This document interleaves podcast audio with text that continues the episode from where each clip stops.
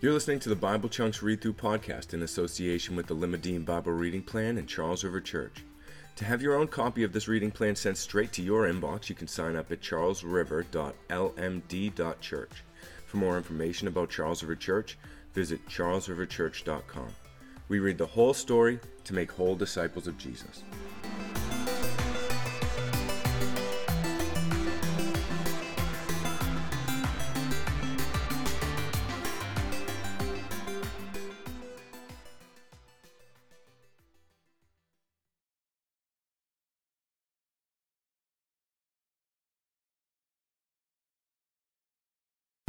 Hey, welcome to Bible Chunks, where we read through the Bible in the chunks or sections based on themes that it was designed to be read in so we can get a better handle on the story of God.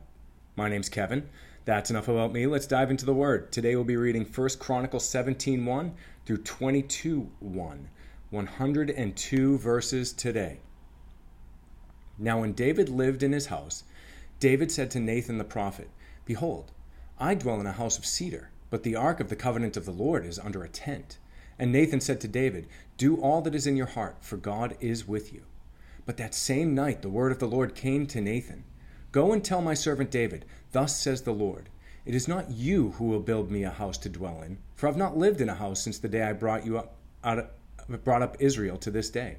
But I have gone from tent to tent, and from dwelling to dwelling, in all places where I have moved with all Israel. Did I speak with any of the judges of Israel, whom I commanded to shepherd my people, saying, why have you not built me a house of cedar?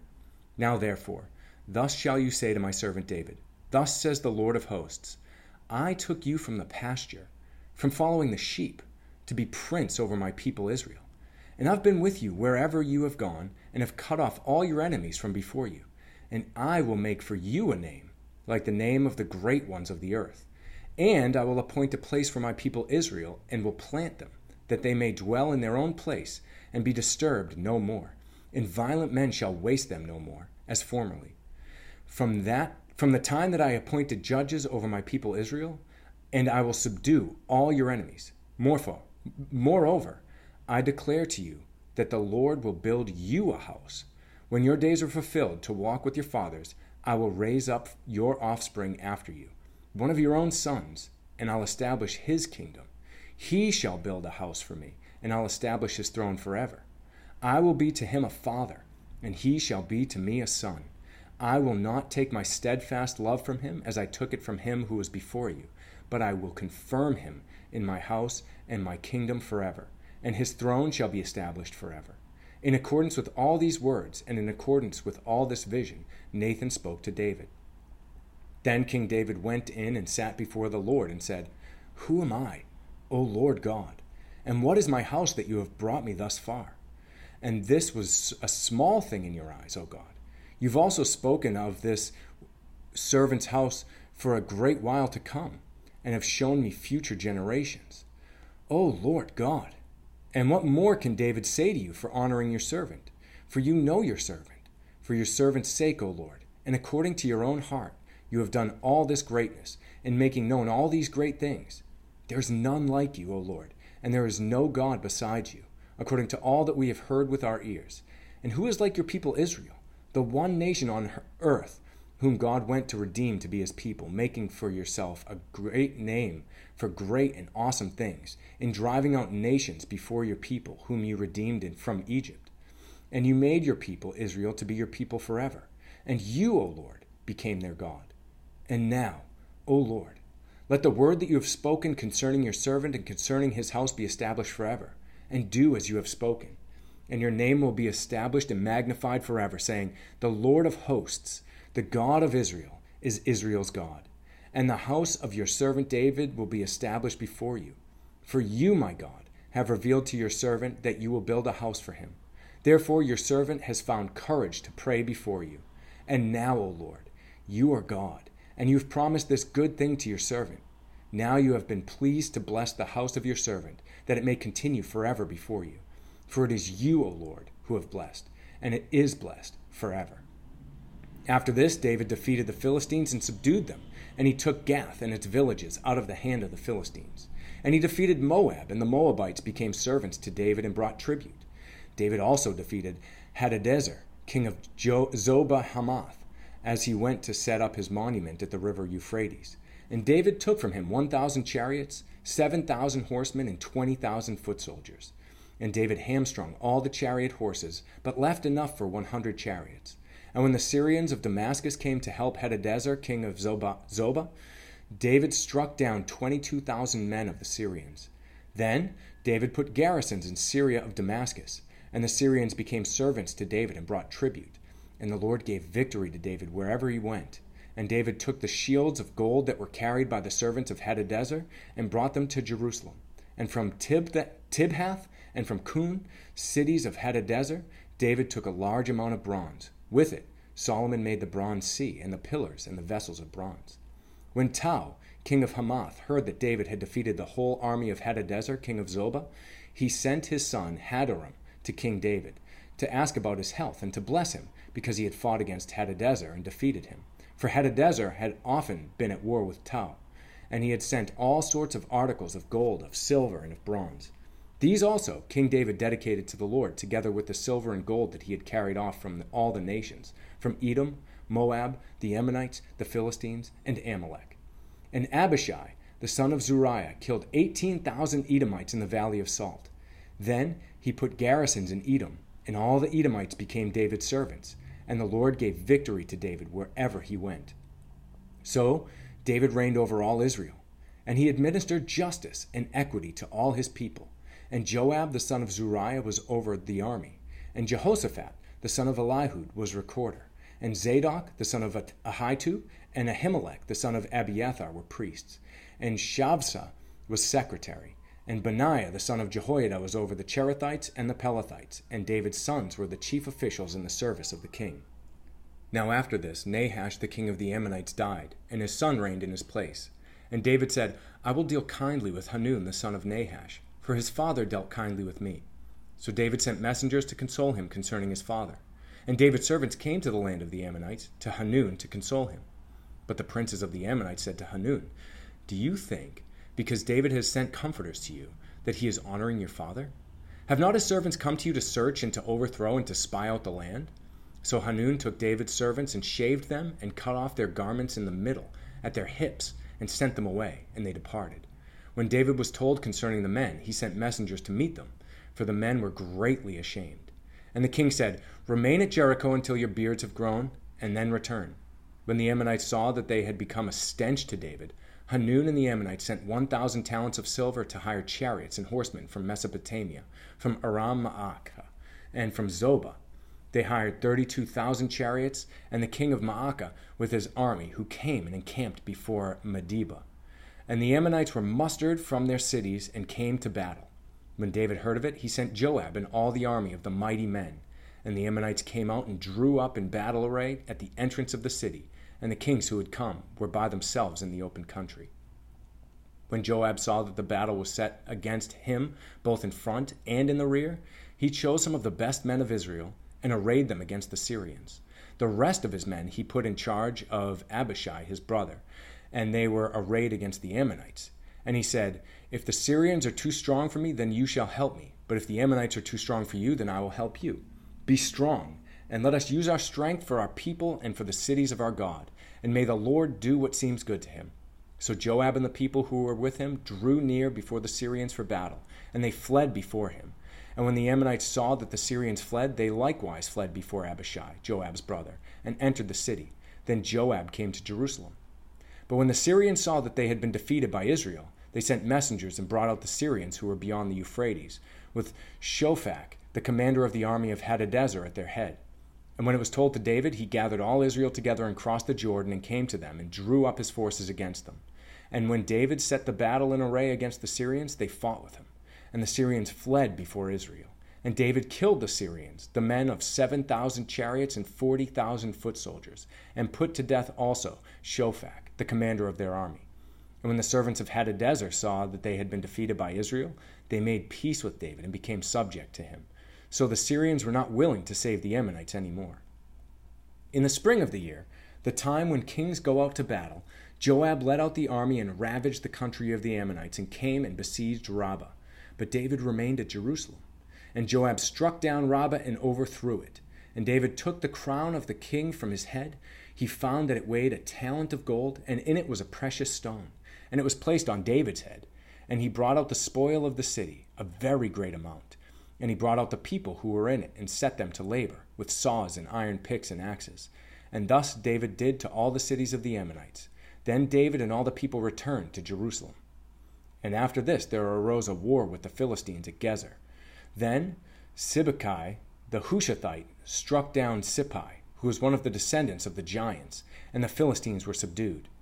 And there was a, again war with the Philistines. And Elhanan, the son of Jair, struck down Lahmi, the brother of Goliath the Gittite, the shaft of whose spear was like a weaver's beam. And there was again war at Gath, where there were, was a man of great stature who had six fingers on each hand and six toes on each foot, twenty four in number, and he also was a descendant from the giants. And when he taunted Israel, Jonathan, the son of Shimea, David's brother, struck him down. These were the descendants from the giants in Gath, and they fell by the hand of David and by the hand of his servants. Then Satan stood against Israel and incited David to number Israel. So David said to Joab and his commanders of his army, Go number Israel from Beersheba to Dan, and bring me a report, that I may know their number. But Joab said, May the Lord add to his people a hundred times as many as they are. Are they not, my lord the king, all of them my lord's servants? Why then should my lord require this? Why should it be a cause of guilt for Israel? But the king's word prevailed against Joab. So Joab departed and went throughout all Israel and came back to Jerusalem. And Joab gave the sum of the numbering of the people to David. In all Israel there were one million one hundred thousand men who drew the sword, and in Judah four hundred and seventy thousand who drew the sword. But he did not include Levi and Benjamin in the numbering, for the king's command was abhorrent to Joab. But God was displeased with this thing, and he struck Israel. And David said to God, I've sinned greatly in that I have done this thing. But now, please take away the iniquity of your servant, for I've acted very foolishly. And the Lord spoke to Gad, David's seer, saying, Go and say to David, Thus says the Lord, Three things I offer you. Choose one of them, that I may do it to you. So Gad came to David and said to him, Thus says the Lord, Choose what you will, either three years of famine, or three months of devastation by your foes, while the sword of your enemies overtakes you, or else three days of the sword of the Lord, pestilence in the land, with the angel of the Lord destroying throughout the territory of Israel. Now decide what answer I shall return to him who sent me. Then David said to Gad, I'm in great distress. Let me fall into the hand of the Lord, for his mercy is very great, but do not let me fall into the hand of man. So the Lord sent a pestilence on Israel, and seventy thousand men of Israel fell. And God sent the angel of, to Jerusalem to destroy it. But as he was about to destroy it, the Lord saw, and he relented from the calamity. And he said to the angel who was working destruction, It is enough. Now stay your hand. And the angel of the Lord was standing by the threshing floor of Ornan the Jebusite. And David lifted his eyes and saw the angel of the Lord standing between earth and heaven, and in his hand a drawn sword stretched out over Jerusalem. Then David and the elders, clothed in sackcloth, fell upon their faces. And David said to God, Was it not I who gave command to number the people? It is I who have sinned and done great evil. But these sheep, what have they done? Please let your hand, O Lord my God, be against me and against my father's house, but do not let the plague be on your people. Now the angel of the Lord had commanded Gad to say to David that David should go up and raise an altar to the Lord on the threshing floor of Ornan the Jebusite. So David went up at Gad's word, which he had spoken in the name of the Lord. Now Ornan was threshing wheat. He turned and saw the angel, and his four sons who were with him hid themselves. As David came to Ornan, Ornan looked and saw David, and went out from the threshing floor and paid homage to David with his face to the ground. And David said to Ornan, Give me the site of the threshing floor, that I may build on it an altar to the Lord. Give it to me at its full price, that the plague may be averted from the people. Then Ornan said to David, Take it, and let my lord the king do what seems good to him. See, I give the oxen for burnt offerings, and the threshing sledges for the wood, and the wheat for a grain offering. I give it all. But King David said to Ornan, No, but I will buy them for the full price. I will not take for the Lord what is yours, nor offer burnt offerings that cost me nothing. So David paid Ornan six hundred shekels of gold by weight for the site. And David built there an altar to the Lord, and presented burnt offerings and peace offerings, and called on the Lord. And the Lord answered him with fire from heaven upon the altar of burnt offering. Then the Lord commanded the angel, and he put his sword back into its sheath. At that time, When David saw that the Lord had answered him at the threshing floor of Ornan the Jebusite, he sacrificed there. For the tabernacle of the Lord, which Moses had made in the wilderness, and the altar of burnt offering were at that time in the high place at Gibeon. But David could not go before it to inquire of God, for he was afraid of the sword of the angel of the Lord. Then David said, Here shall be the house of the Lord God, and here the altar of burnt offerings for Israel.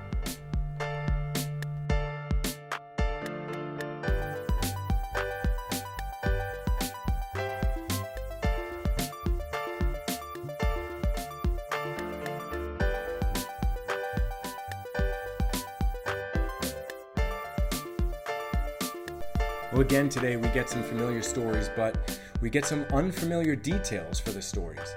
First, we begin with God's covenant with David. David tells the Lord that he wants to build him a house, he wants to build a temple for the Lord. And he tells this to Nathan the prophet, and Nathan says, Go ahead, do it. And then the Lord comes to Nathan and says, No. Uh, David has too much blood on his hands, so a temple will be built to me. I didn't ask for a temple to be built to me, but a temple will be built to me by one of David's sons. But here's what I'm going to do I am going to build a house for David. And he uses the same Hebrew word, but he means something very different. That house that he's going to build for David is uh, a, the generations of David sitting on the throne of Israel. So God makes a covenant with David, saying that there will always be a descendant of David sitting on the throne of Israel. And then David prays and he says, I wanted to build you a house, but you told me that you're going to build me a house, so let it be so. But he, that, he doesn't give up on the house. Instead, what he does is he takes all of the, the things that Solomon will eventually use for the house and he consolidates them. We, we find out here, we didn't find this out, but as David was going out to battle, he was taking all of the materials, the shields and the bronze and all of the things, and he was uh, hoarding them for later use for for use in the in the temple that Solomon would build. And so he's setting up the future generation to build the temple. And we get some more stories, but what's really interesting and really important about the structure of Chronicles is in chapter 20. It begins with In the spring of the year, the time when kings go out to battle, Joab led out the army and ravaged the country of the Ammonites and came and besieged Rabbah, but David remained in Jerusalem. Now, we don't get any story of Bathsheba in this telling. The same same wording is used in Samuel in the spring of the year, the time when kings go out to battle. David remained in Jerusalem, and that leads us into the story of Bathsheba and David's great sin. But it's left out here, not because the author wants you is trying to like be sly and, and slide something by you, but because his intention in writing this is different his intention in writing this is to display David as that future Messiah, the one who's going to come after David. Who, so David is this image of the one who is to come, the one who will restore, the one who will crush the head of the snake, the one who will. And so he's he's uh, including and excluding things intentionally. He knows that we can go back and read Samuel. He's not trying to, to be sly and get it past us, but in communicating it, like when you tell a story, so depending on the audience you're telling it to, you might include or exclude certain details. And his intention in this is to display David as the Messiah who is to come. So it, it, we know it's not David, but the one who is to come is going to look like David. And so he's leaving out some of the embarrassing things, like when he fled from Saul and when uh, he had the affair with Bathsheba and ended up having uh, Uriah the Hittite killed, her husband.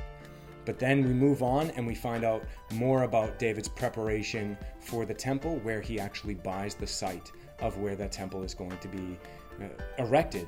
And it comes because of David's census. We hear about David's census also in Samuel, and we know that it is a sin against the Lord, so he doesn't leave it all out. But this one is so important because it's the future site of the Temple of Jerusalem. And the author wants us to see both the, the future restoration of the temple as well as the Messiah who is to come. And so, David, in buying that spot, he is cleared. He, he does it with his own money. He, he buys the property from Ornan. And then he says, This is where the temple will be erected. Here shall the house of the Lord God, and here the altar for burnt offerings of Israel. Here's where it's going to happen.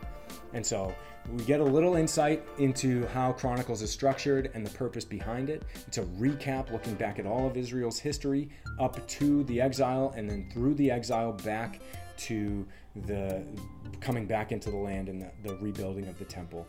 And so we're, we're, we have more story of David to come, but know that it's told with the view of putting painting David in the, the best light as he can be painted in. And so as we wrap up today, I'd ask you to consider what does this section of scripture tell you about who God is and what he wants? What does this section of scripture tell you about yourself? And then finally, what was it that the Holy Spirit was stirring up while we were reading? Take those thoughts, turn them into prayers, and we'll be right here again tomorrow. Until then, God bless.